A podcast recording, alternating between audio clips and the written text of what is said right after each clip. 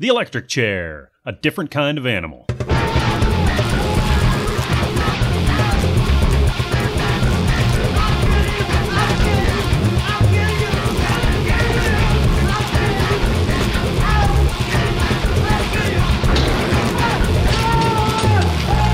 Welcome, one and all, to the 20th episode of The Electric Chair. How about that? How about that? 20. Who would have thunk? Oh, yes, yes. I'm Midnight Corey, and I thank you once again for listening and for sticking with me during uh, this nearly half year of the electric chair, which has been really exciting. So, got a lot for you this week. Of course, you can hear this on Stitcher Smart Radio, of course, Stitcher.com. We're also on Spookshow.tv. Uh, the electric chair 2D is featured there, and I'm very grateful to be part of that. And uh, both shows are featured on.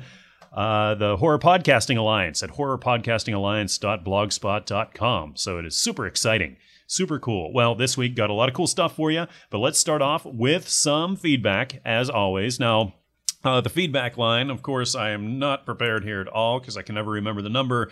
Uh, the voicemail line is 206 337 5096. You can always call in and leave me a nice message, or you can uh, always email me an MP3 or uh, send it right through the contact page on the website, as always. So, lots of avenues for you to speak with me and uh, give me your feedback, which I always appreciate it. And this week, it is super cool that my friend Jamie from Devour the Podcast and Evil Episodes has called in to leave some feedback about uh, all this Return of the Living Dead and Shaun of the Dead stuff. So, let's listen to my wonderful friend Jamie. Hi, Corey. It's Jamie. Um, I don't really, I guess, need to tell you how much I love listening to you. You already know that. You are my Sunday morning. Um, this message is uh, directed to Misfit Boy. Uh, first of all, I'd like to thank you for the kind words you had to say about my being on Corey's show. Uh, I enjoy every second of it, every time. I would be there perched on his desk if he would let me, because uh, that's it is always an amazing time. Secondly, you were talking about Return of the Living Dead versus Shaun of the Dead.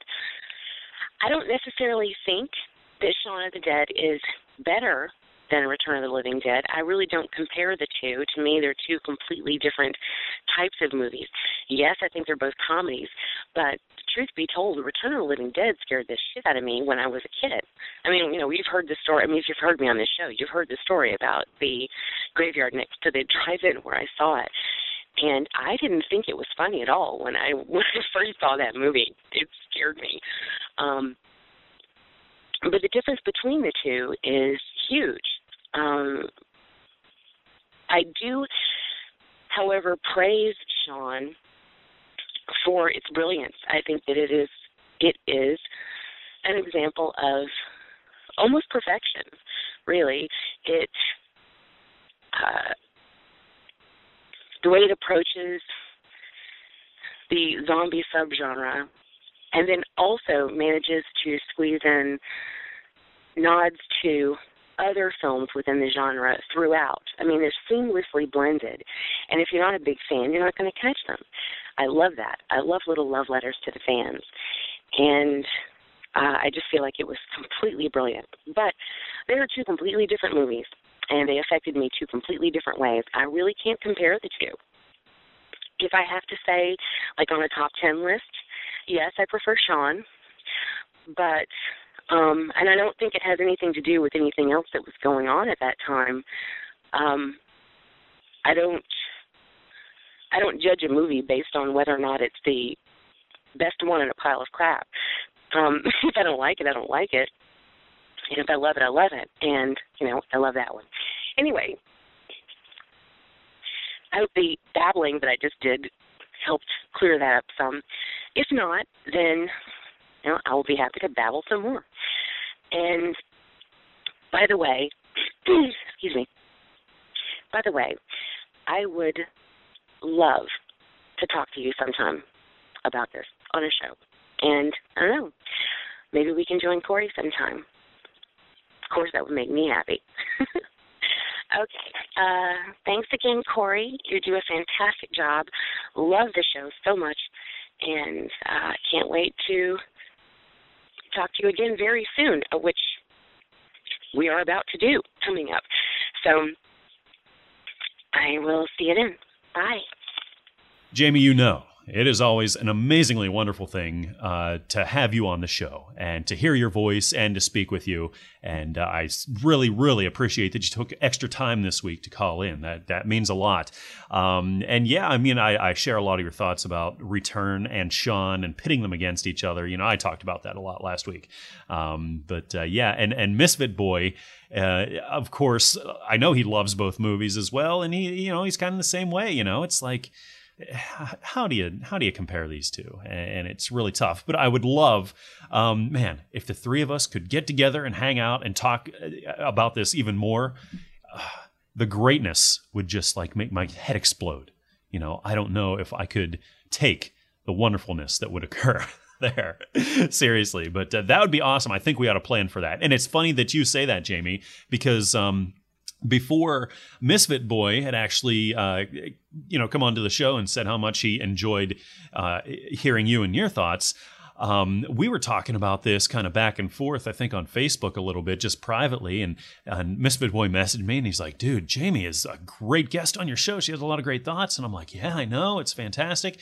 And then um, eventually I messaged back and I, I, said, you know, the three of us really sometime ought to get together and uh, and really talk about this some more.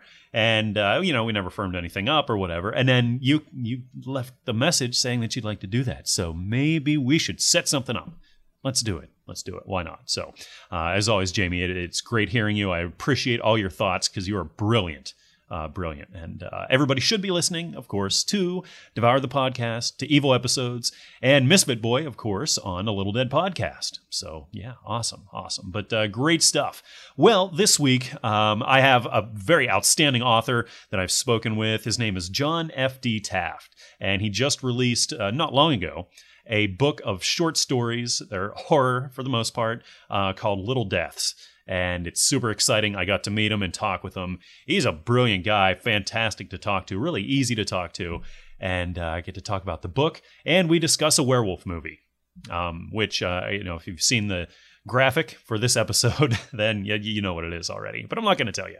Yeah, I'll just let it be a mystery, or maybe you could just read the show notes or, or something and see what it is. But uh, I'm going to leave you hanging uh, here anyhow. So uh, yeah, um, and by the way, uh, at the end of the show, I will be announcing a very special new contest that we'll be uh, holding that um, I kind of came up with uh, towards the end of the interview with John. So uh, be sure that you stick around to the very end to hear all that goodness and how you can enter in a very exciting contest. So here we go. Enjoy the show. Stop him, Turner. He's close enough.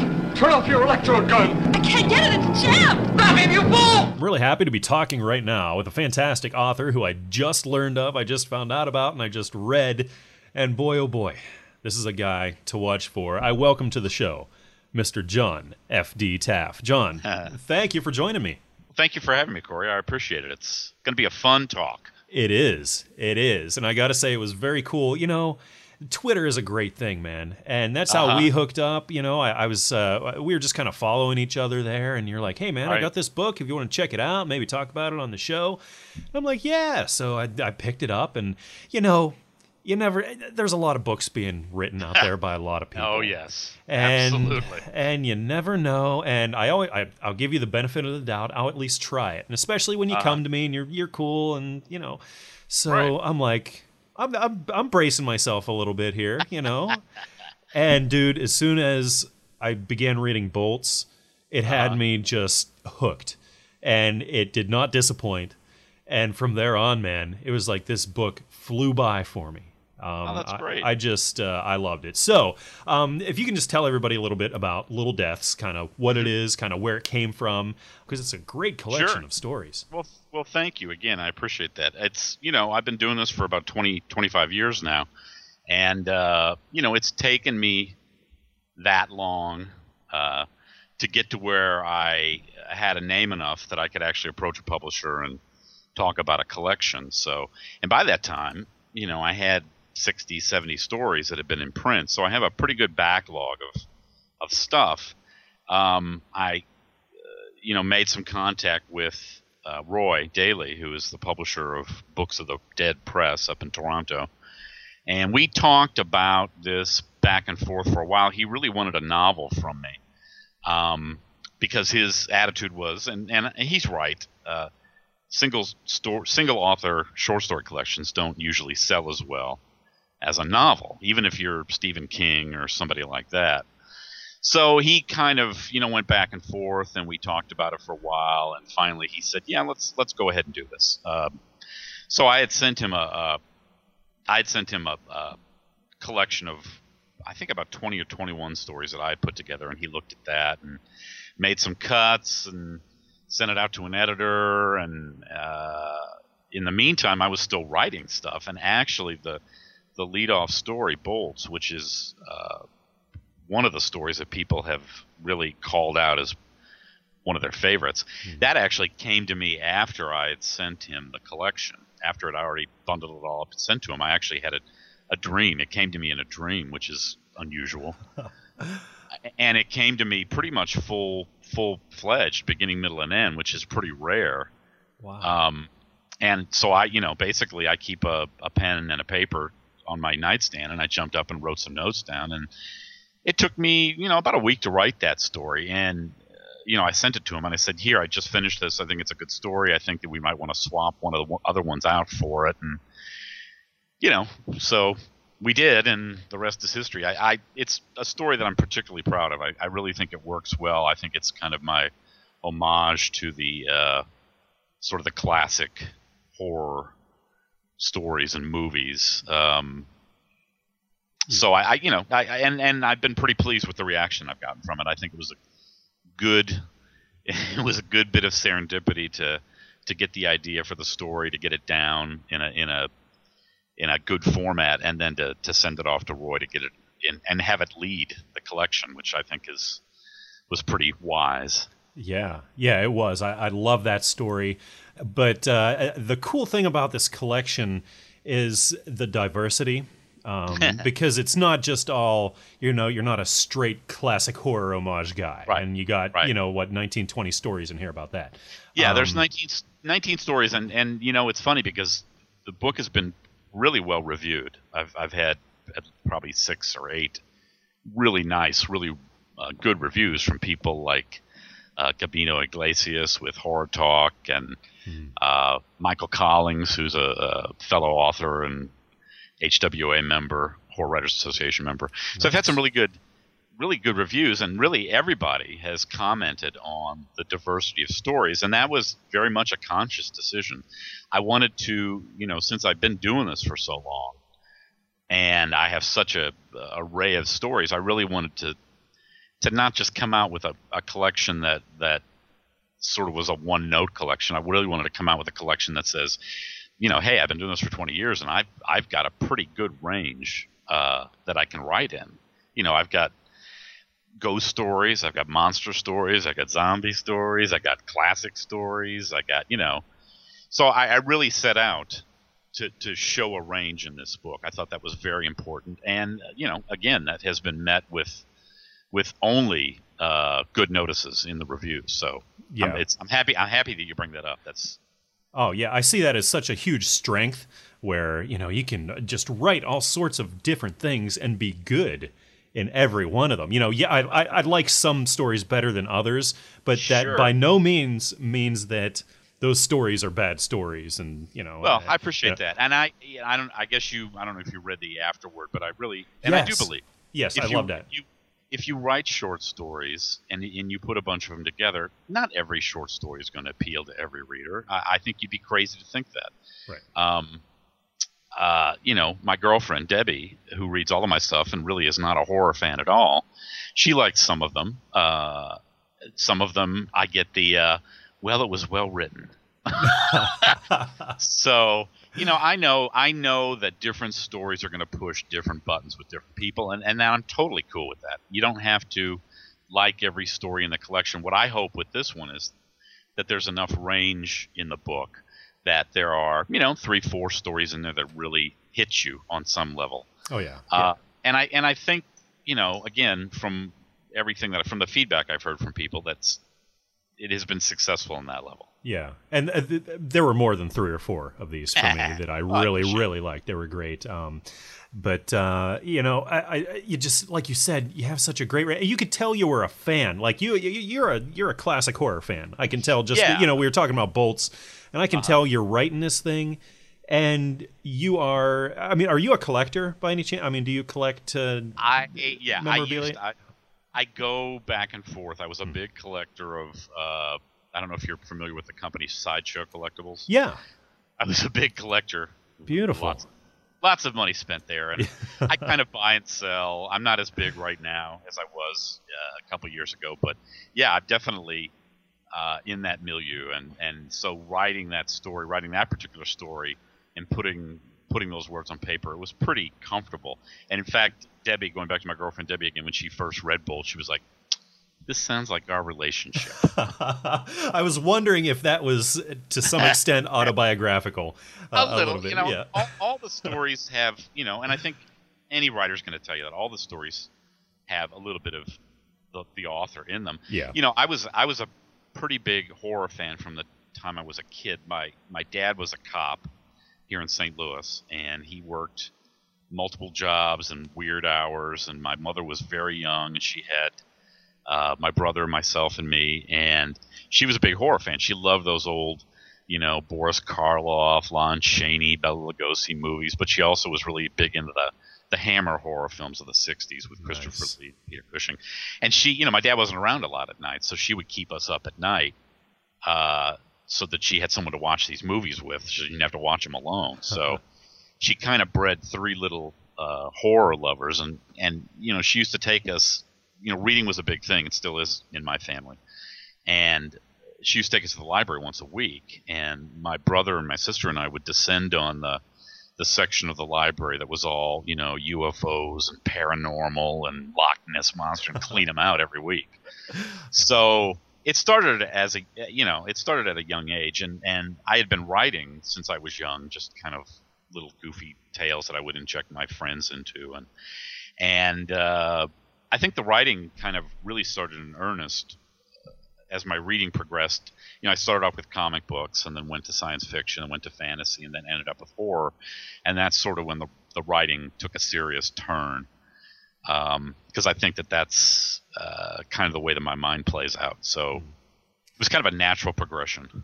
Yeah, and you can you can tell just by reading how natural it is for you. And like you were saying, there's a little bit of you in every story. Yeah. And everything you write, you put a little piece of Right. your life, your experiences, your personality, something uh, into that. And that was very apparent. Like I felt like I was getting to know you. Uh, you know, a, a very kind of um, well-rounded. Uh, Yeah. you know, sort of uh, knowledge about you as an author because of it, it just seemed like uh, to me, these these were uh, just very natural tales for you to write. Uh, they're very Yeah. easy to read, very well crafted, and uh, I'm I'm sure, and I know you you've said that uh, a lot of these stories were a long time coming, and uh, there are a lot of drafts, a lot of years. What which was Oh, yeah. a story um, you said uh, has been around for like 20 years or something, and it finally you finally finished it up and included it in here. I can't remember which one that Well, was. The uh, the oldest story in the collection is a story called The Lacquered Box, which Oh, is yeah.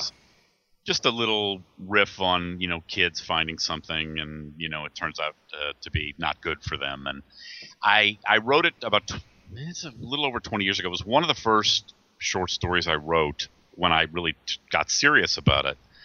And uh, I, you know, I was really making an effort back then uh, to send stuff out and getting a lot of rejections and that kind of stuff. So uh, the lacquered box really never sold. I actually, I think it had a, it might have had another name originally. I can't remember what it was, but so I just kind of put it away. And then over the last three, four years, I really started to get very, very serious about submitting again and really getting out there and making my name and doing something with this. And I hauled the lacquered box out and we wrote it partially. And there was a uh, call for submissions for a uh, Halloween anthology called Jack-o'-Spec. And I thought, you know, this is pretty much of a Halloween story. I'll kind of put a fine edge on it and send it off. And, and you know, they picked it up, which was great. So, uh, you know, it was really instructive to me because I keep a file of stories that I consider to be dead. You know, actually, I call it I think what do I call it? Something like no chance in hell that this is going to sell. and I keep, you know, there's probably about 12, there's probably a dozen, 20 stories in there. Mhm. And, you know, what that taught me was, you know, never give up on a story. You might be able to go back at some point and, uh, you know, I, I would like to think I'm a better writer now than I am, I was 20 years ago. Hmm. And so you go to, you go back to the story, you may be able to figure out what it was that didn't quite click with it and give it a polish and put it out there. So, you know, I save everything. I save every little scrap and tittle that I write and stories that I even think that I look back on now and go, "Oh God, I don't, I can't even imagine sending that out." You know, I keep because you never know. You just never know. Right, right. And that's funny because I'm, I'm I've been writing since I was a little kid too. I, I love to write. It's just fun, and I've been Yeah, published all of uh, I think one time.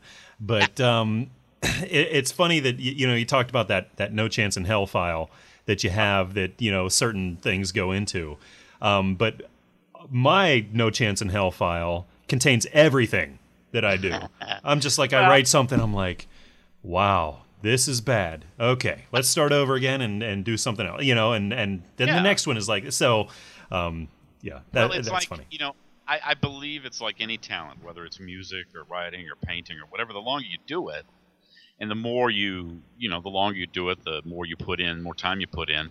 I think it's almost inevitable that you're going to Hmm. get better at it, even if it's just in little increments over the years. But that's yeah. why you know, it's, if you're a up and coming writer and you are sitting down and really putting putting words down and and because that you know that's the biggest battle I think is being able to sit down and actually put the words down because you know the one thing you get often when you're you talk to people you know uh, what do you do? Well I'm a writer. And oh really? Well I've been thinking about writing this book. You know everybody's got a book. Oh yeah, everyone wants to write something but how many people actually sit down and do anything about it? So exactly.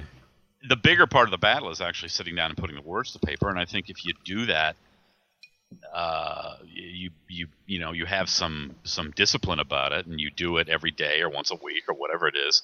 I think over time, it's only natural you're going to get better. I think the flip side of that though is you have to read too. You really have to be a, a voracious reader to see what other writers are doing and uh, and doing well. So Oh yeah. you know Yeah. and i think you know writing is fun i think that you know i've gone through periods in my life where i didn't write a whole lot and i'm able to look back on that now and say you know I was not really as happy as i've been when i wasn't writing so Mhm. writing makes me happy and and i can't imagine you know even though i'm not stephen king sitting here on a pile of money like i thought i would be 20 years ago uh, I can't imagine not writing. It, it's just it's such a part of me that I can't imagine not doing it. Hmm.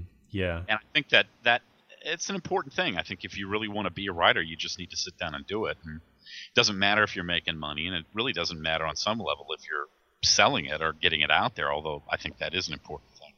But it's just the fact that you're sitting down to do it and you're actually putting words to paper and Oh yeah, even if those words are terrible um, Yeah, at the time, exactly. um, Right. because uh, every every year I at, at least attempt to participate in uh, National Novel Writing Month, which is in Yeah. November Yeah. at NaNoWriMo.org, and it's a big thing.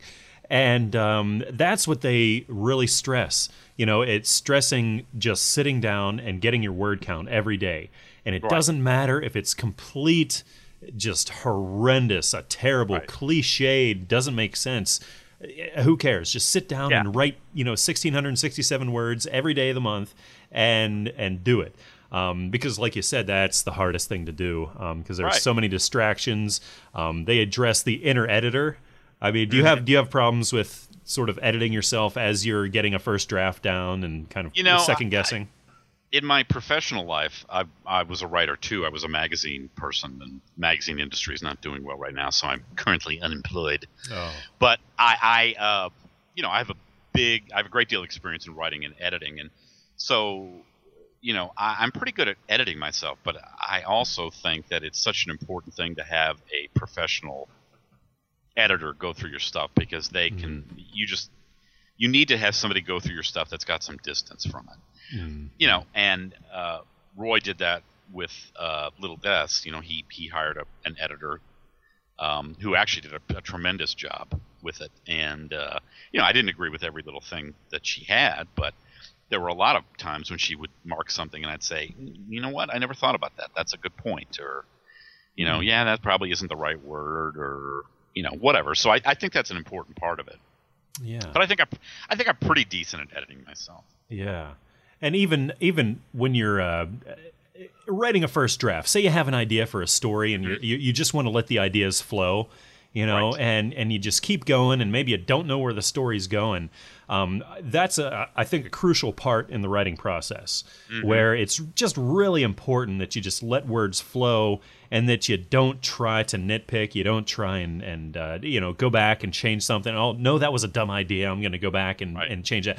But you just keep it flowing, um, so that you don't have that that kind of like I said, an inner editor kind of always Right. nagging at you during the process. you know, it's uh, One of the hard things for me with short stories, and I think short stories are harder to write than novels because you usually have there's a word limit, you know, Mm, and, yeah. and really the, the the word limit these days for most places is about five thousand words. So I try to keep that in mind, but I don't when I'm just spitting the words out on paper. I don't try to to keep it to a word count. I let it I'll let it spill over and then go back and edit it afterwards. that's good. Um, but yeah, you, I I think there's a certain truth to, to sitting down. You don't want to put too many blinders on, so you just want to get the words out on paper and get the ideas out. You can always go back and change it and edit it and trim the word count down and all that kind of stuff. But I think it's really vital to just sit down and let the ideas spill out. Yeah, yeah. So we were talking at the end of your book. You know, you- mentioned the afterword,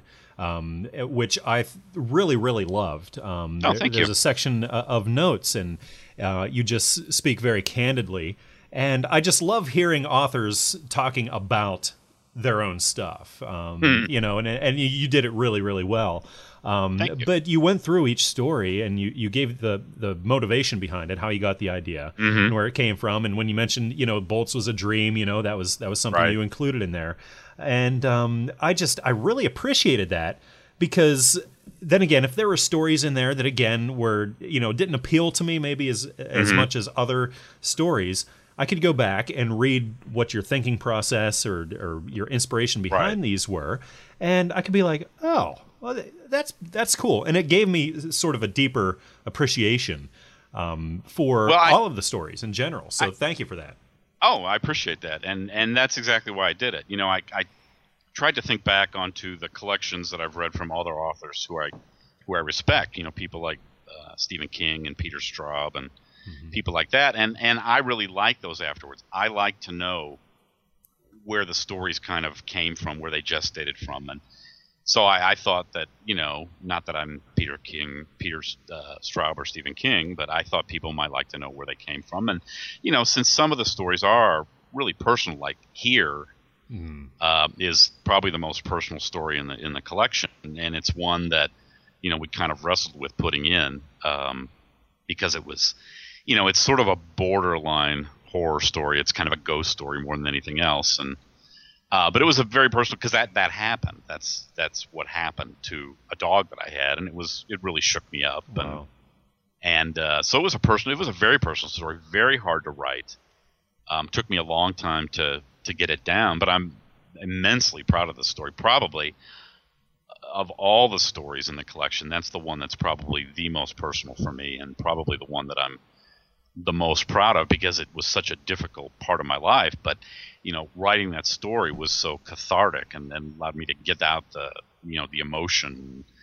Um, and you know, I thought because that story was so raw and so personal, I think people would like to know that hey, you know, this actually did happen. This was, you know, really did happen to me. So, Yeah. um, but yeah, I, I get that, and, and I like that. I like I said, I like reading that in other collections. So the hope was that other people would like to to see where my stuff came from. So I'm glad that you picked up on that. Yeah, and it, it, it's scary putting yourself out there. I mean, just being an author in general, you're you're really just kind of spreading your soul out for the Sure. whole world to see, Yeah. and you're opening yourself up to all kinds of criticism, and you know you're on the internet, so people just feel like they can just lay Oh, yeah. into you on the internet. You know, it doesn't matter.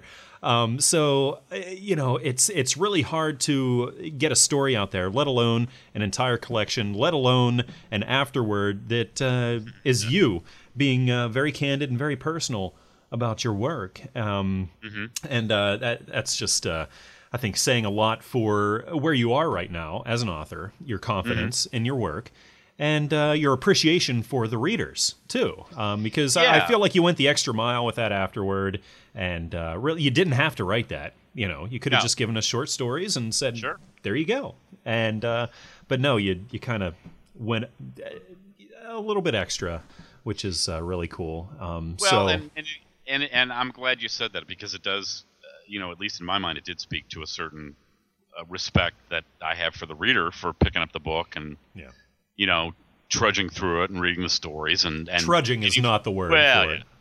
I, I appreciate that, but uh, you know, you you cert you want to give them a little a little bit extra and let them know where things came from. And and I and I, I you know I would like to do that. I I you know certainly would have the desire to have another collection out in the next couple of years, and I certainly have enough stories to select from, and that's not even counting stuff that you know I'm working on now. And hasn't even been published. So you know that's something I would look to do again, uh, explain where these things come from, and I just I think that's cool. I've always liked that with with other authors. So Yeah. it gives you a little insight into the person.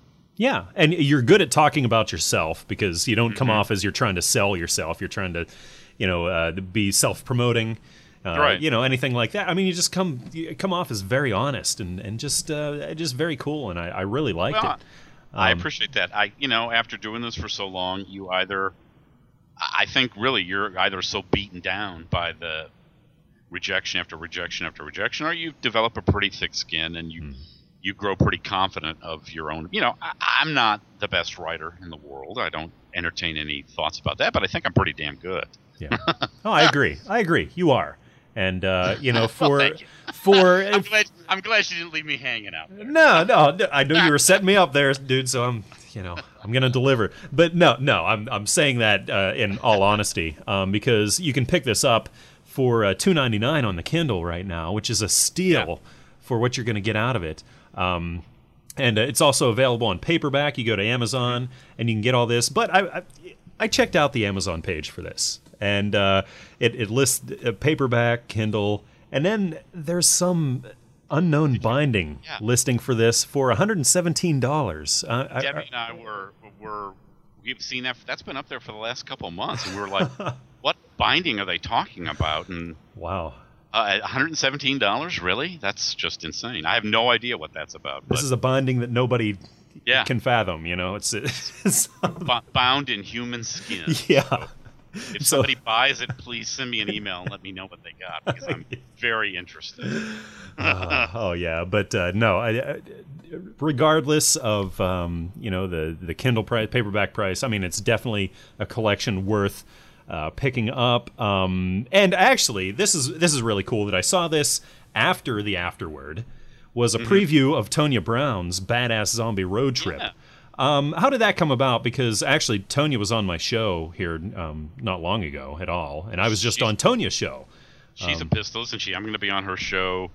Actually, she's got two shows. I'm going to be on one of her shows next week, and another one on the 16th. I think she she does two podcasts. So Yeah. yeah, she um yeah, Roy. Uh, Books of the Dead, I think, is doing some great stuff uh, for a small indie horror publisher. I think Roy has a good eye for talent.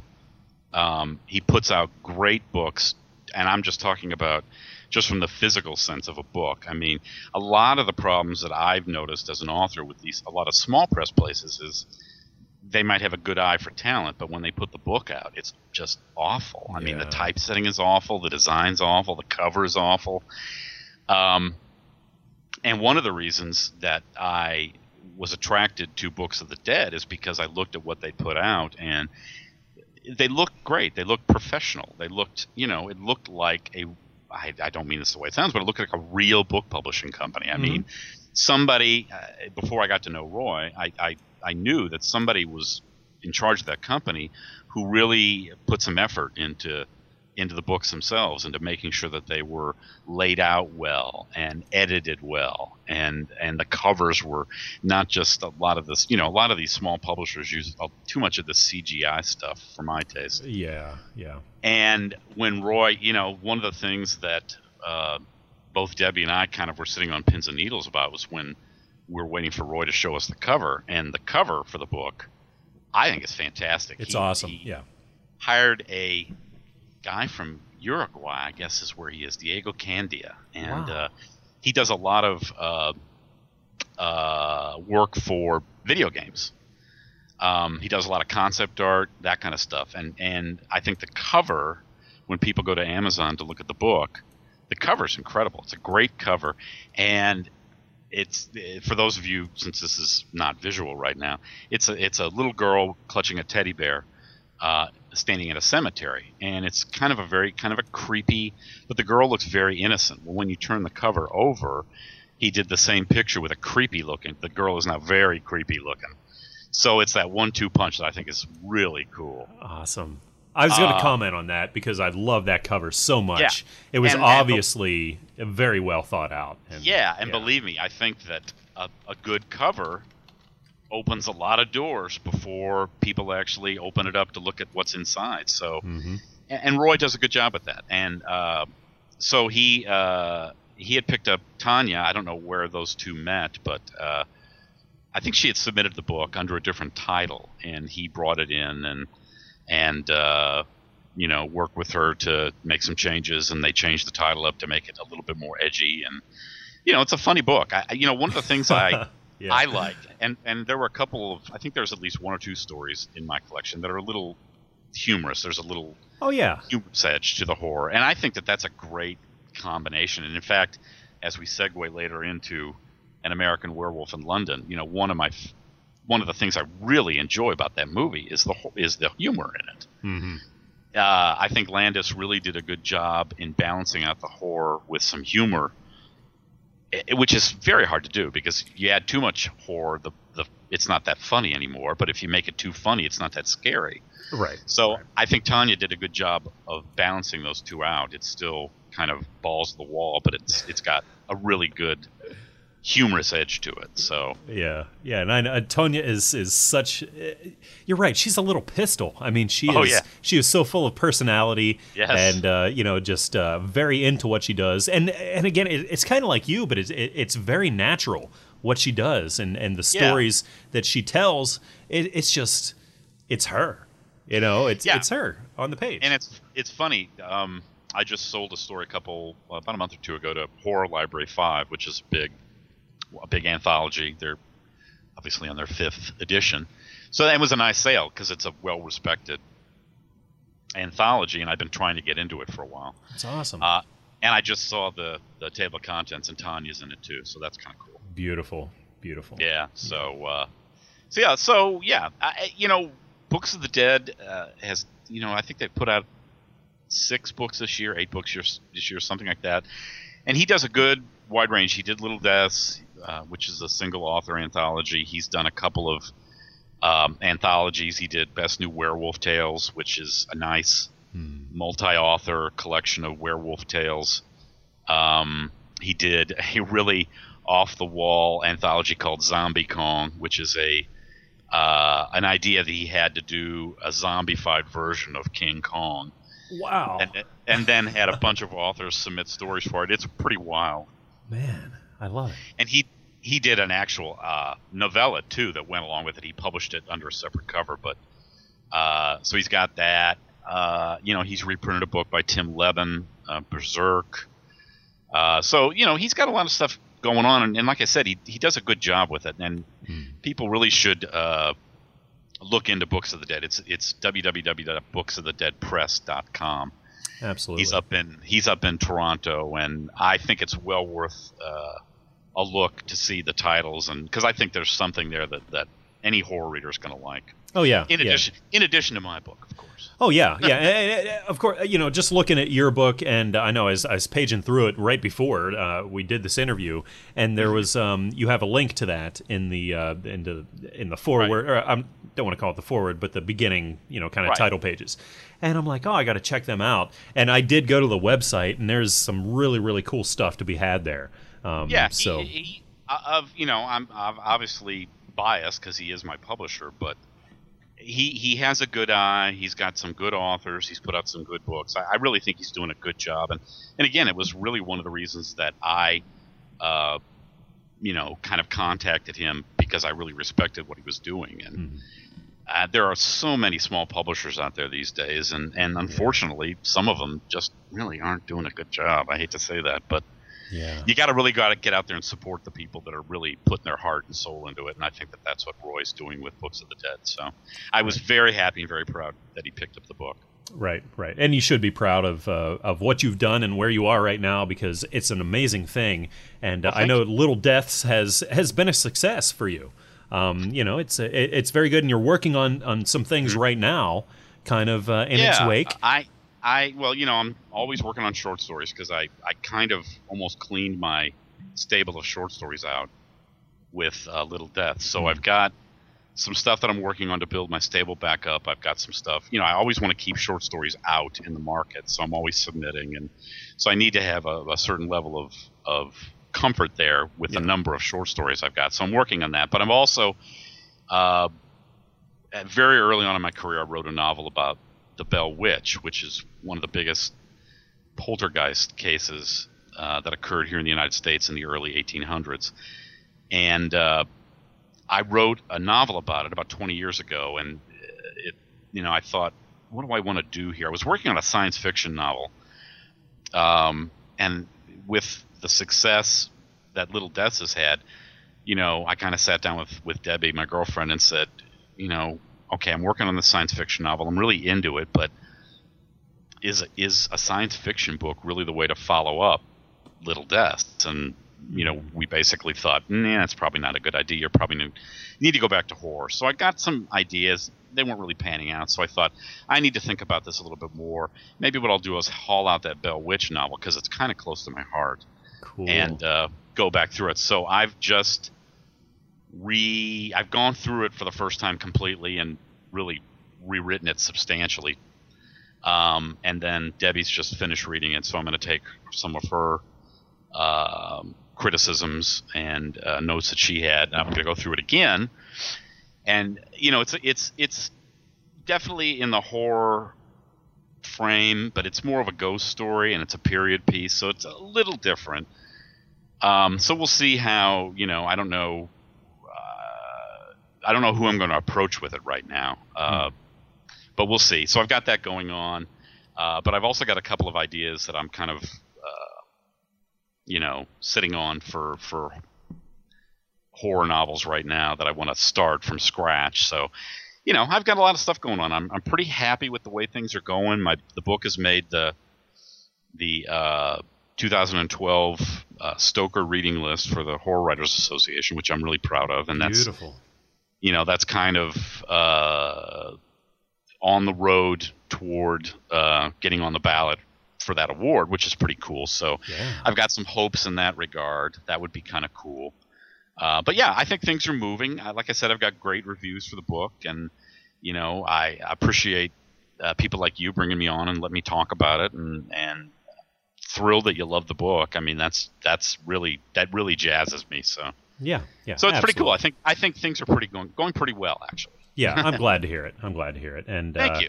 man. eh, I'm really excited to uh, hear about whatever uh, you have coming up, man. Because I'm there. I- I'm t- I'm totally there, and uh, so you know, I hope we can uh, keep in contact. That we can uh, you know, Absolutely. yeah, yeah. Because I'd love I- once I can read something else again. I'd love to have you back on, man, and Oh, and, and I talk about appreciate it. it. So Well, I you know I definitely want to do another collection because I love the short story form, and I've already got a title picked out for my next collection. If the if whoever publishes it lets me have it, I want to call it Dark at the End of the Tunnel.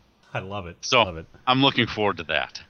Of course, we talked about you being very diverse and everything, but if there was one, I guess, genre or subgenre even um, that you just really love to write about, and you could just write about it all day and come up with different stories about it all day. Is there one you could pick out, like a like you like like a werewolf, zombie, sci-fi invasion kind of thing? I mean, what?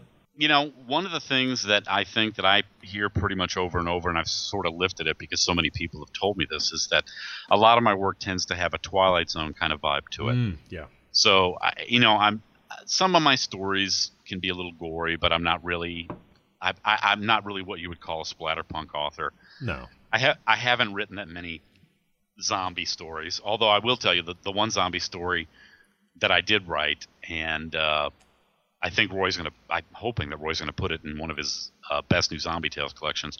It actually made my mother throw up. wow.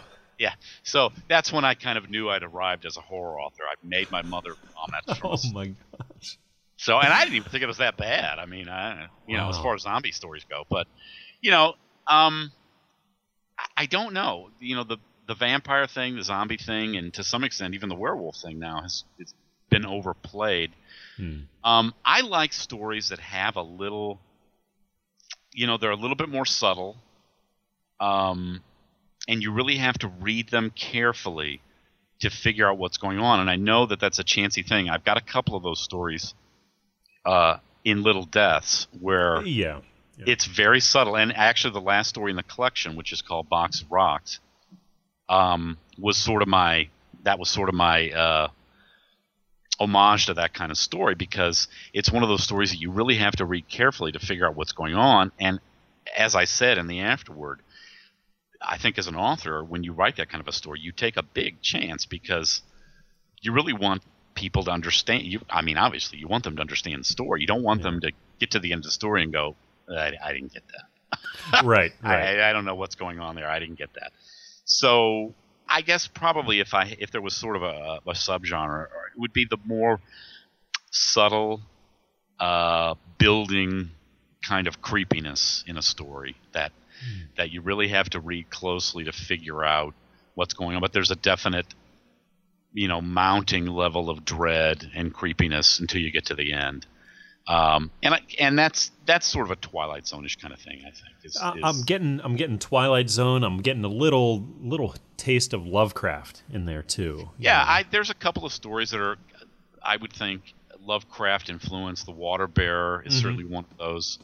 Um, uh, yeah, there's a couple of them. In fact, I've got a really good uh, Lovecraft kind of pastiche story in a book called uh, "The Call of Lovecraft" that was put out a couple months ago by Evil Jester Press. I have a story in there called "The Tentacle," which I I'm particularly pleased with because again, it has a little humor to it.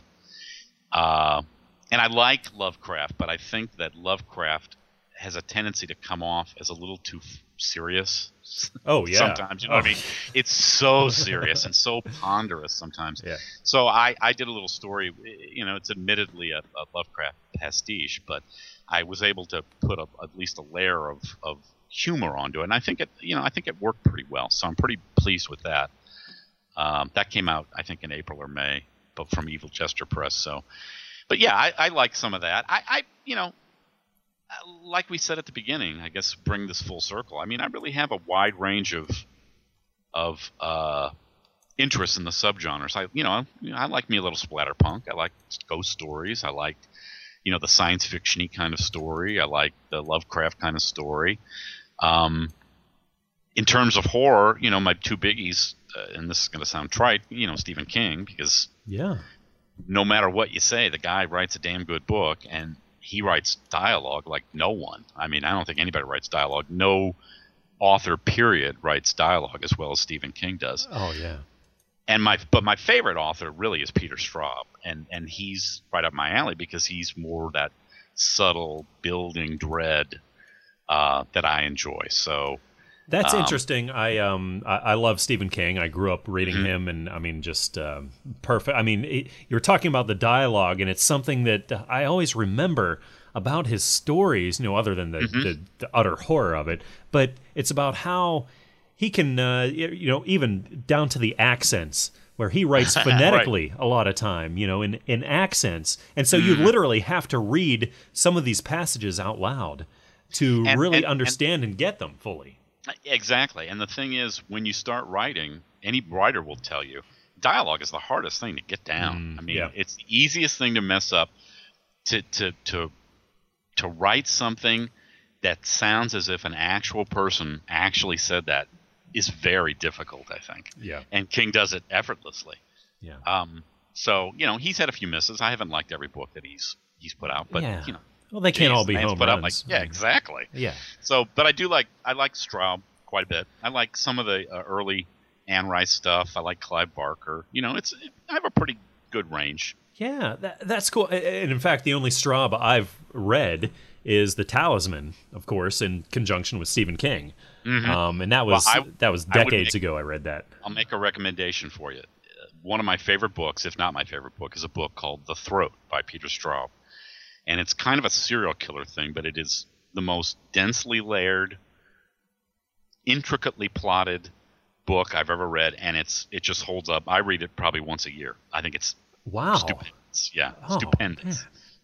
I'll so, check it out. Uh, Wow. That's my recommendation. cool, cool. Well, thank you, thank you. No, That's- no problem. That's really cool, and, it, and it's so funny. It's like um, I've interviewed a lot of authors on the show and talked to a lot of authors and everything, and everybody, you know, pretty much like ninety nine percent of uh, all the horror authors that I talk Right. to go back to Stephen King. Yeah. And you would think like he's a cliche, like maybe some of the cooler authors would try to pick somebody more obscure, but everybody gravitates towards Stephen King, and um, it's it's great that you bring him up. Uh, he's my favorite author, I think, pretty much of all time. I mean, he hasn't Mm-hmm. influenced me, or he has influenced me more than probably anybody else out there. Yeah. Um, well, I think you know you could certainly be the, the you know the hip happening author and you know, uh, trash king. Oh yeah, it's tr- Stephen King. He's so old fashioned and he's written. But you know the fact of the matter is you know he's written I don't know 40, 50 books something like that. I And some of them, yeah, they're they're not very. You know, I don't.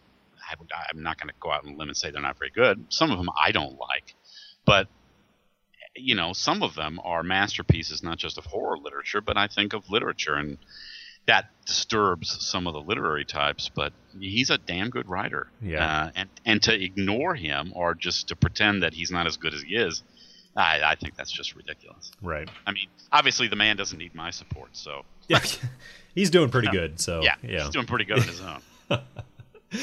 Oh yeah, yeah. Well, eh, you mentioned uh, earlier an American Werewolf in London, uh, which, uh, man, a, a great film. And as we were going back and forth, you know, the, before the interview, I'm like, dude, let's let's talk about a movie just to kind of wrap up the interview and have a good time. Sure. Sort of, sort of going back and forth about a film. And this is one of the ones you sent over, and uh I had to jump on this, man. Um, so. Let's talk about an American Werewolf. I mean, uh, why why'd you pick this one? First of all, this is on your list of one of Yeah. the ones that you'd like to talk about. So why? I am not okay. Well, let's let's be honest here. I'll I'll tell you the the absolute fundamental truth of my life as a horror writer. I have the weakest stomach ever. I have one of the movies. I've walked out of two movies in my life, and not because they were awful, but because of the blood and gore. And one of them was The Reanimator. Remember that one? I love that movie. Wow. yeah, it, it got to a point where I had gone with a friend of mine, and it got to a point in the movie. I think maybe halfway through. Um, I think it was when they were in. I have a, I have a fuzzy recollection of the movie, but I think it was when they were in the mortuary and they were having the fight with the bone saw. oh yeah. And I just thought to myself at the time, I'm gonna faint. I'm gonna pass out in the theater. Wow. And so I got up and left. And the other one, and you're gonna laugh about this, is Interview with the Vampire. Oh. And I walked out of that movie. I walked out of that movie within five minutes of the start. was it because of Tom Cruise? I mean, Well, uh, it, it should have been. I'm not a Yeah. big fan. But when he bit Brad Pitt's wrist at the beginning of the movie, yeah. and there was that sound, uh, which I'm sure was just probably somebody crunching celery or something. Right. Uh, but I, you know, my stomach just flopped, and uh, Hmm. I had to I had to flee because I thought I'm gonna I'm gonna wake up on the sticky floor of the theater here and. It won't be pretty. So I really have a weak stomach. I, I'm not a fan of slasher movies. I do not like gallons of blood. I, you know, when I want to be scared, I want to be scared. I don't want to be grossed out necessarily. Hmm. Although that plays a role. But if, if, you know, I'm not a big fan of like the Jason movies or a Halloween movie, the original Halloween movie maybe, but um, you know, people getting impaled and having their heads cut off, that that doesn't really do it for me. But this movie I remember because I was probably 16, 17 when this came out. Um, and I remember going to see it with a bunch of my friends, and, and I grew up in a very rural area. Mhm. Um, and we went to go see, I think it was a midnight show or something. So at the end, you know, when we were leaving the theater, it was late at night, and we were going back home, and we're all riding in the same car, and we've got to drop people off in different places, and you know, we all live out in the country where it's you know tremendously dark and and I just remember being everyone in the car and it was all 16 17 year old guys being totally freaked out nice. just totally freaked out nice. um, so I have that memory of it but I you know what I also liked about the movie and, and we talked about this a little earlier is it's got a great layer of humor in it which Hmm. I think is great and it works uh, I think it works um, almost counterintuitively to, to strengthen the horror part of it Yeah. and again, like I said, it's it's a hard that's a hard mix to do because if you add too much horror, it's not that funny. If you add too much humor, it's not that scary. But I think Landis did a good job of keeping the humor in the film, especially with the character of, of Jack. Um, I I just that's one of the things that I really really appreciate about the movie. Plus, that scene on the moors is just terrifying. Oh, man, yeah, yeah. Well, it's funny, you know. I'm, I'm uh, you know, brushing up on this film, and I watched it. It's on uh, Uh-huh. Netflix right now. Yeah, yeah, And so you can stream it. it. It's fantastic. So I watched it twice uh, Mm-hmm. in preparation for us talking about it, and then I'm doing research, and I just kind of like Googled it, and it came up on Right. Wikipedia. So I'm like, oh, I'll read up on what Wikipedia has to say about it. Well, in like the first two lines in the Wikipedia thing, it calls it a hor- a comedy horror There you go. film. There you I mean, I, first of all, I have never considered this um, a comedy film. Um, I've always considered it a horror film. Yeah, it has some very funny parts Right. that you can laugh at, but I don't consider it a, a, a comedy film. So, would you consider it comedy slash horror or a horror film that has comedy in it? Yeah, I don't. I, I don't look at the film because I think it's it's got some genuinely scary parts to it. Again, Yes. I always go back to that that scene on the moors where the initial, you know, David is initially attacked.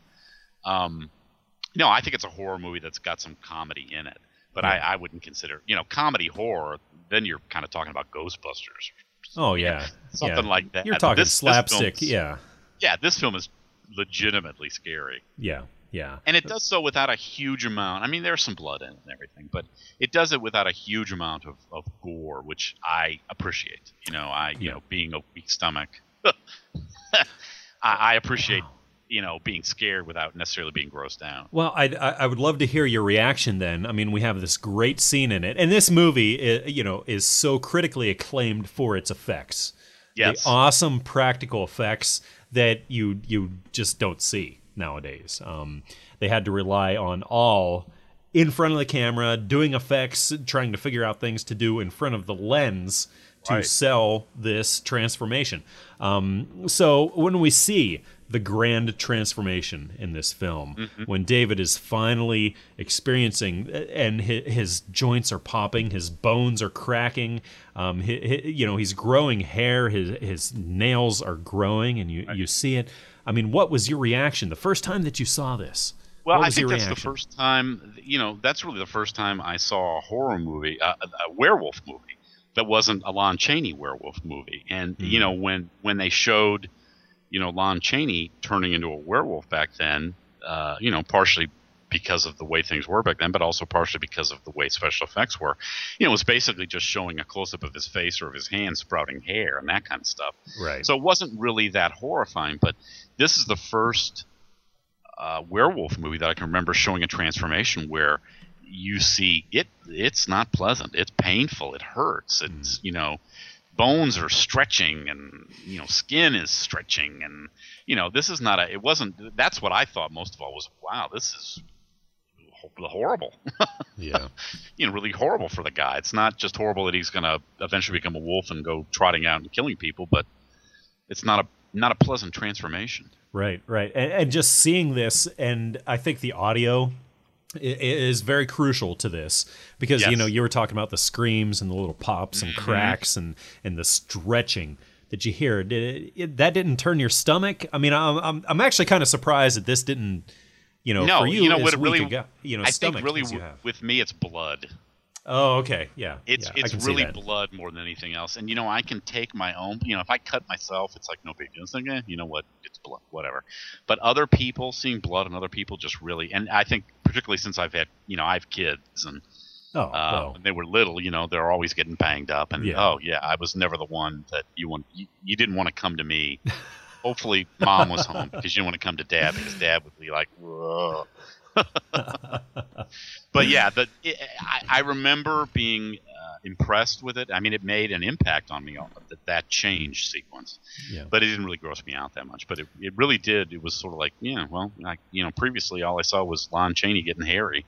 Yeah, and it was Um, a lot of dissolves and you know Right, a lot of just close-ups and things. And this, I mean, it, it just brought it straight. I mean, it put it in your face. Oh, yeah. Um, and I have a great story about this because I have a nephew who is 13 years old, and uh, Right. Mm-hmm. he's a horror fan.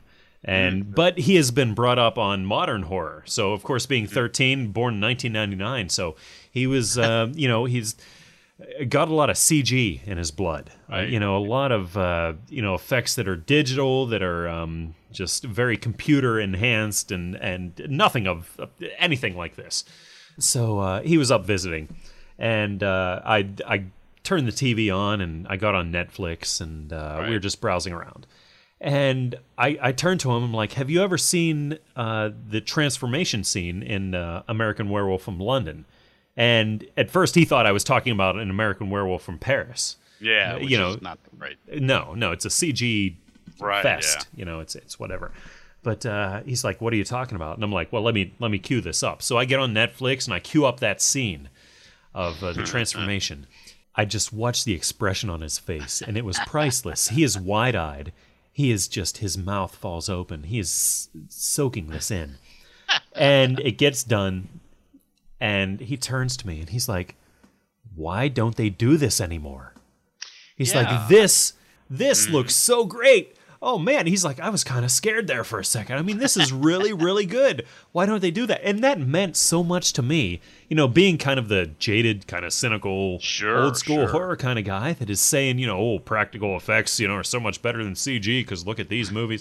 but being that it comes from, you know, this 13 year old kid that's been brought up Right. on th- that kind of horror, I mean, that says something for that. Well, uh, you you look at it. You know, the, the only two movies that I can think of uh, recently that had werewolves in them is Twilight, which is ugh, Oh, wow. Yeah.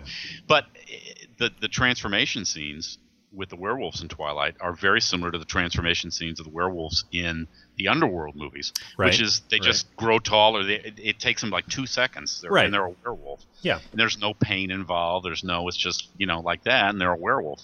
This is really still, I think, uh, the only film that I can think of where, you know, you really get to see that again. This is a very painful transformation. It's not pleasant at all. So it, it really did make an impact. I think that's cool that even on a younger person, because what this film is 30 years old, something like that. Oh, yeah. It's more than 1981 Yeah. is when yeah, this came out. 1981. I mean, Good grief. Yeah, amazing. And it, it's just a year after this was The Thing. I Yeah. mean, which was another, uh, you know, effects masterpiece. Right, right.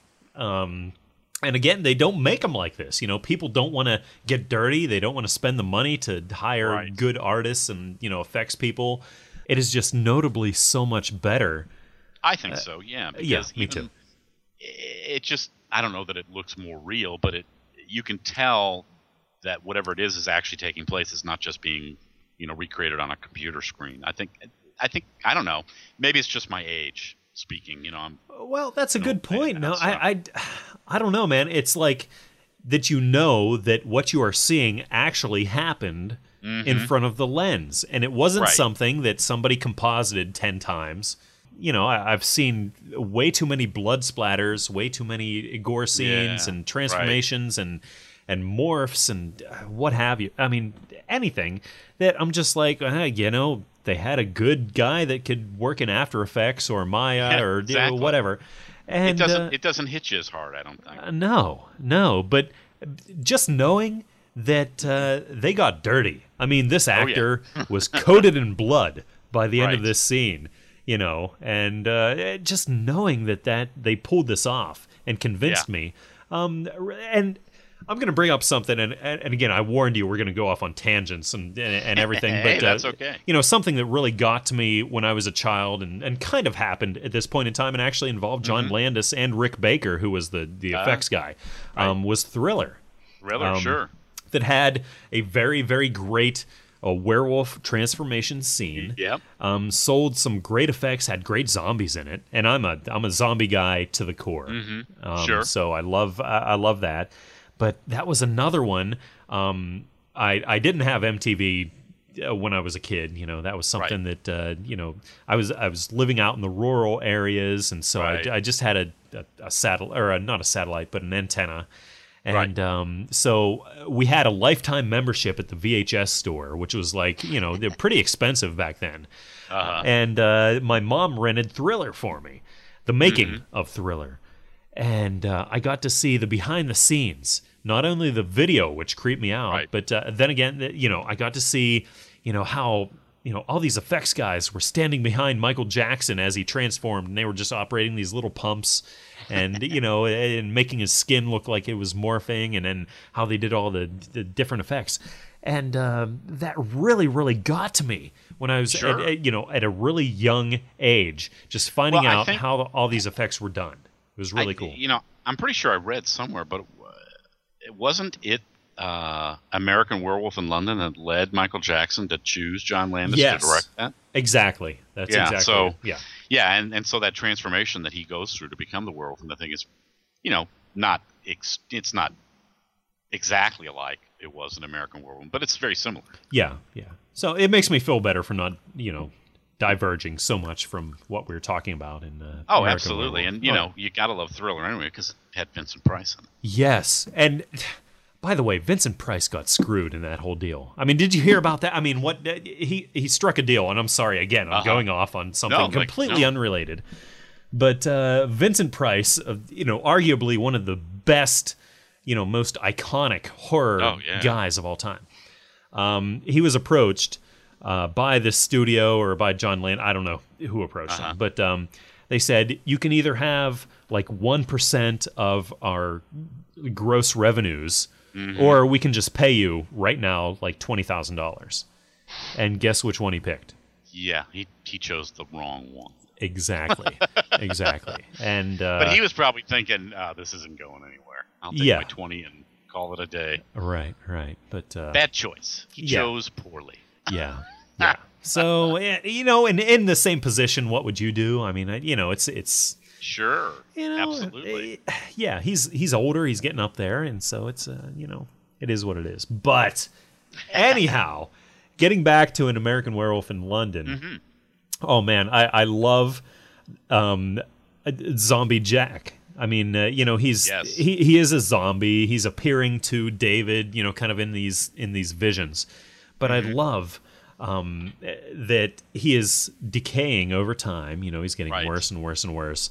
Um, so eh, it just uh, I don't know. The the effects are just as good on him as are in the uh, werewolf yeah, and, transformations. and I think that that you know, my favorite scenes in the movie. Well, the, the the moor scene, which we've already talked about, and the transformation scene, which we've already talked about. But you know, the other favorite scene of mine is really the comedy scene. It's where he meets with David in the movie theater, and you know he's fallen apart, and the other victims that David has killed as a werewolf are also in the theater, and I Right. think that that that was brilliant. I thought. I thought the interchange between the characters and and the jokes that that Jack would make. I thought that was that was really cool. It was creepy.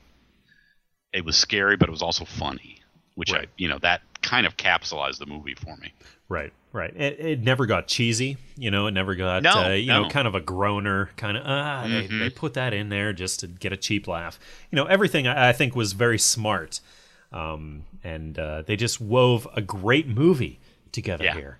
Well, Um, Landis is a pretty good director. You can't. He's okay. Yeah, he's Yeah. he's all right. Yeah. He, he's had a few hits. yeah, yeah, he, he- he's all right. Um, and we mentioned the uh, the 1997 sequel, An American Werewolf in Paris. I mean, they, they I I guess from a monetary standpoint, the studio was dumb. Oh, uh, oh, What am I talking about? The the studio I think was Disney at this point, but Oh, was it? yeah, Oh, and, and yeah. so they anyhow they were kind of dumb not to make a sequel, you know, just to you Mm-hmm. know get some money out of the the notoriety and the the kind of cult status that Right. this has gathered over the years. But uh, it- what do you think? I you know we touched on this, but uh, overall, an American Werewolf in Paris is it worth even seeing?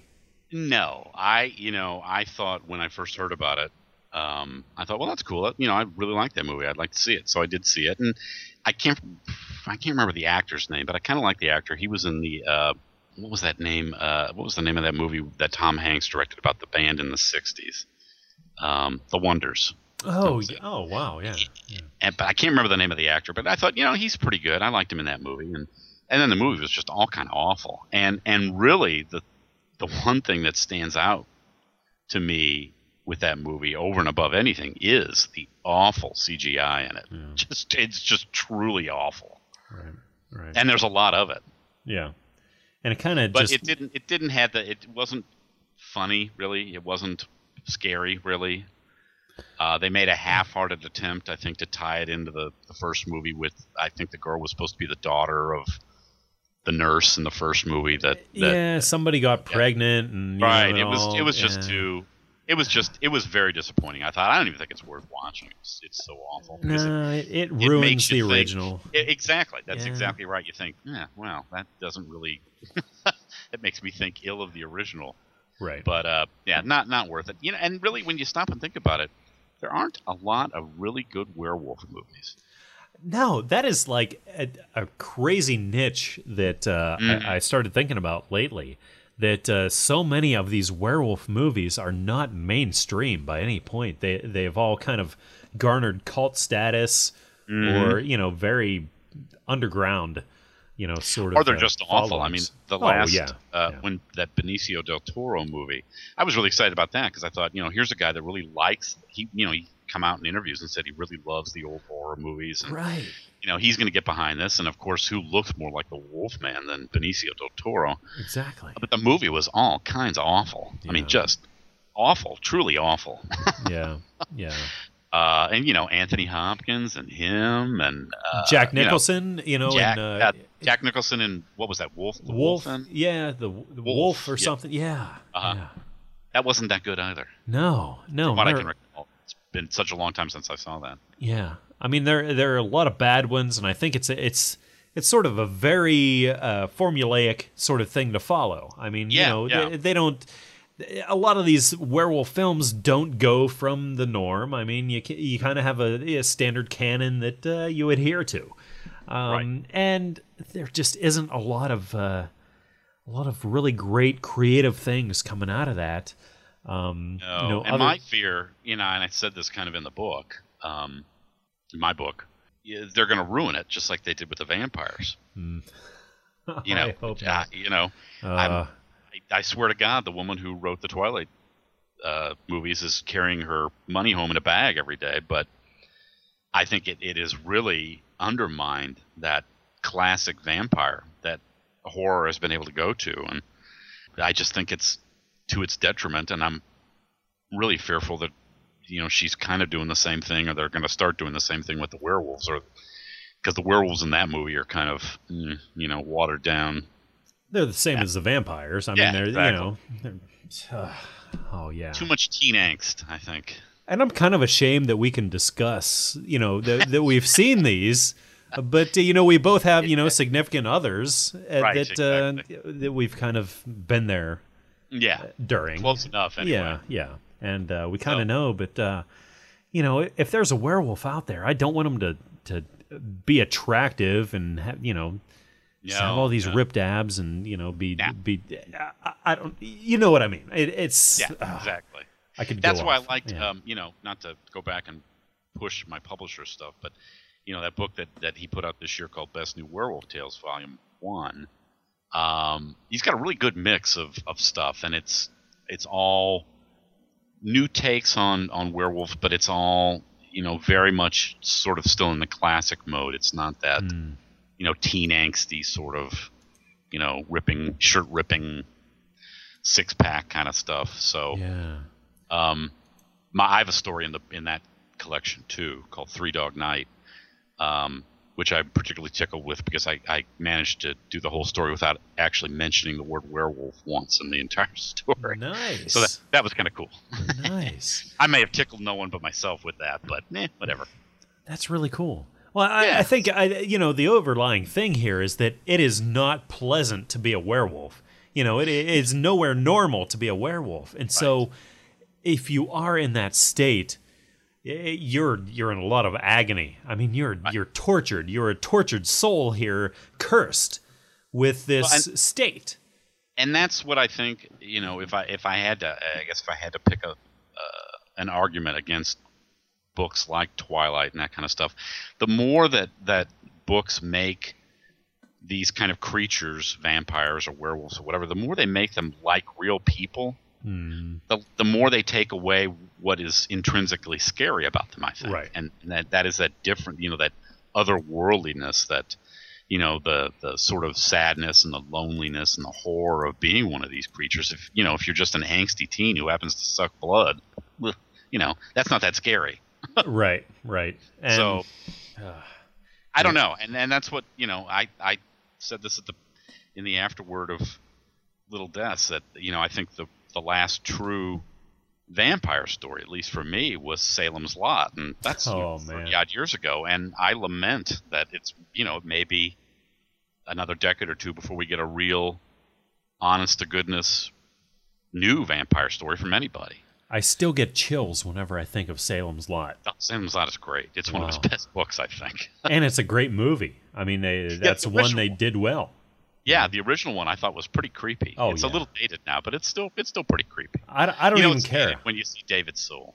Yeah, exactly. I, I mean, oh, oh yeah. But they they just it, it- you know it's it's the ebb and flow. I think of of filmmaking and um, Mm-hmm. you know it's unfortunately it, what we see in theaters. It is what is going to sell to the most people at the Yeah. time, um, and that's why I, I so gravitate towards the indie sort of uh, realm. You know, I look at what a lot of uh, you know, sort of underappreciated, maybe, you know, guys that uh, aren't getting it out there quite as much, Mm-hmm. you know, sort of of films, um, because they are more willing to take risks. Uh, they're they're more willing to really put it out there. I agree. You know, Agree. Hollywood is just uh, lowest common denominator. Let's uh, let's put out a Twilight. Let's put out something. You know, a Right. thing. You know, let's put out the thing that is kind of almost a thing, but it's actually a prequel once you get to the end, Right. and you know, it's all CG. You know, and spoiler alert, whatever.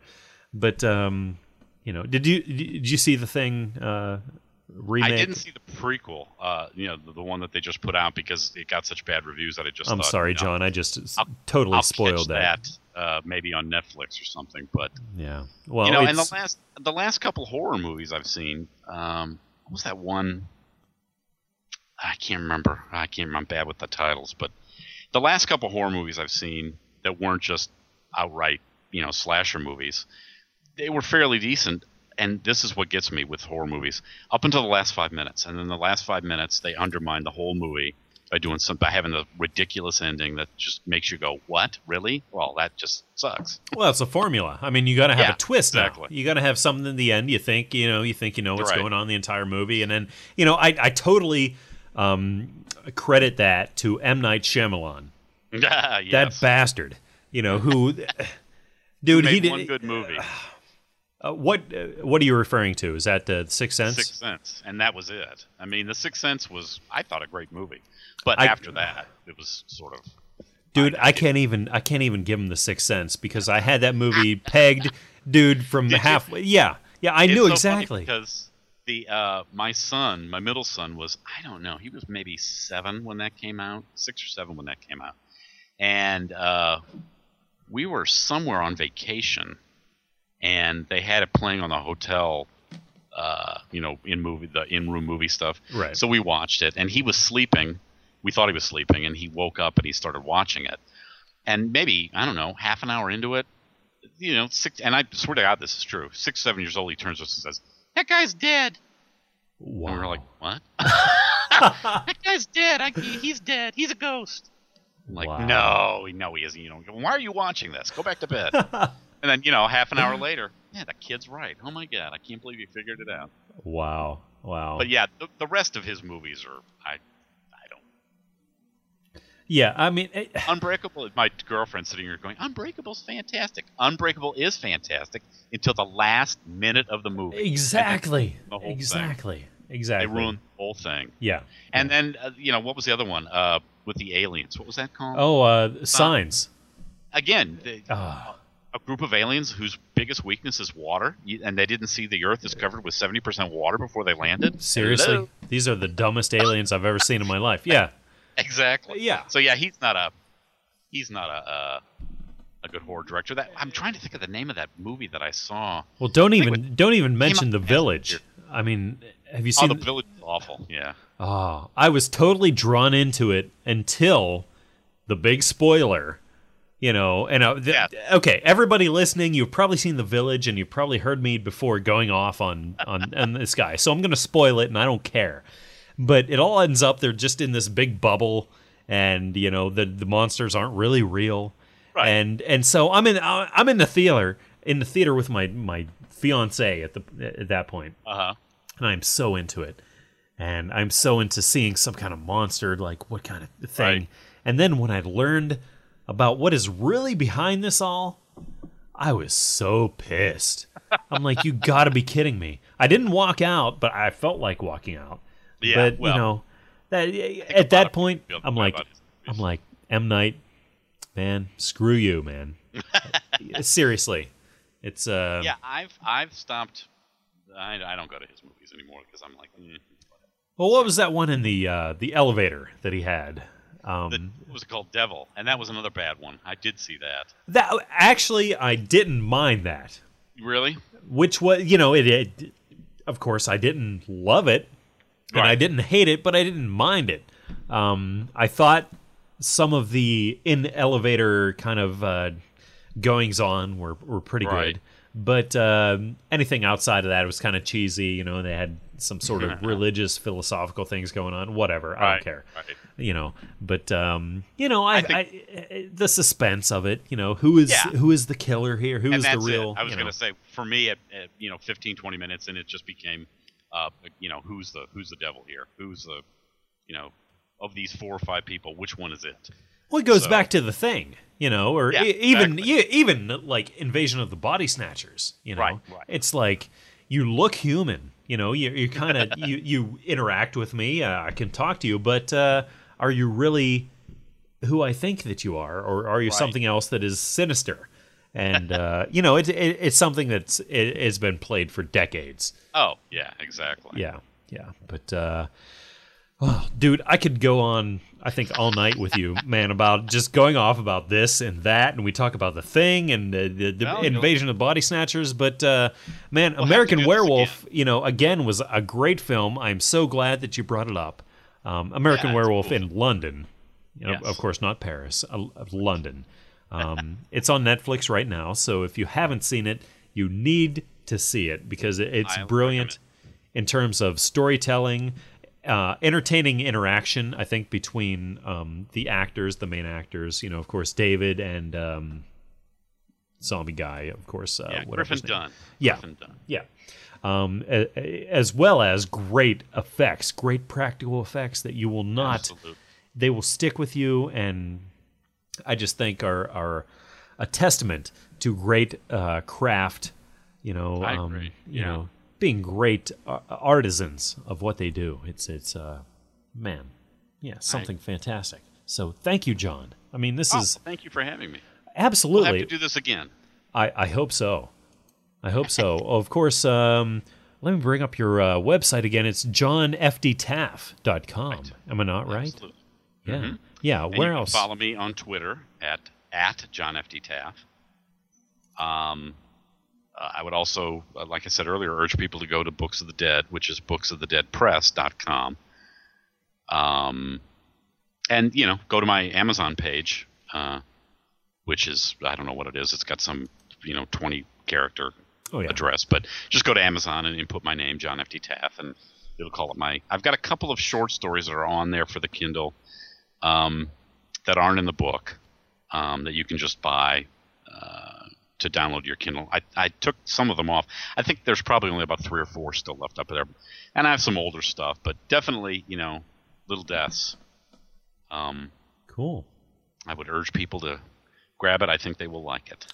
I know they will like it. Um, actually, yeah, yeah, johnfdtaff.com, and I'll have all these links up on the show notes. And John, um, I, I would uh, actually really like to uh, get a lot of these, uh, you know, a couple, two maybe, of the paperbacks off of Amazon here, and I will uh, give them away to a couple of Fantastic. lucky listeners. So I will. Uh, I'm going to order these. I don't, I'm, I'm Okay. not like putting you on the spot right now and saying, No, no, "Give no, me, that's fine. I, give me I- that's books." cool. I appreciate that. But, you know, uh, what I will say is, if uh, you can get them to me first, I'll actually autograph them. All right, We'll let's do figure, that. We can figure something out with that. I'd love to do that. Let's do that. I will. Um, yeah, let's. Uh, we'll talk about this and uh, Sure. figure out how we'll do this. But uh, so uh, a couple lucky listeners right now will get some uh, autographed uh, "Little Deaths" right now by, Fantastic. by John F. D. Taff, and uh, it will be something that will, of course, occupy a spot of honor on your bookshelf because so. oh, I know it will. It's these are great stories, and uh, you're going to want to you know get to know John and follow him. Thank you. All right. I've had a blast. Good night. Good night. Listen, sister, the slaughter's begun already. You look the other way, you might just end up getting a nice sized bite taken out of your rear end. Well, there it is. That's all I got this week for the electric chair, the fantastic 20th episode. Hip hip hooray. Oh, yeah. Yeah, but uh, wonderfulness. Thank you to John F. D. Taff. You uh, have all those links in the show notes, like I say over and over again. Um, but I definitely recommend Little Deaths. Now, Here's the contest part. Told you to stick around because you're going to want this, and I actually mentioned it at the end of the interview.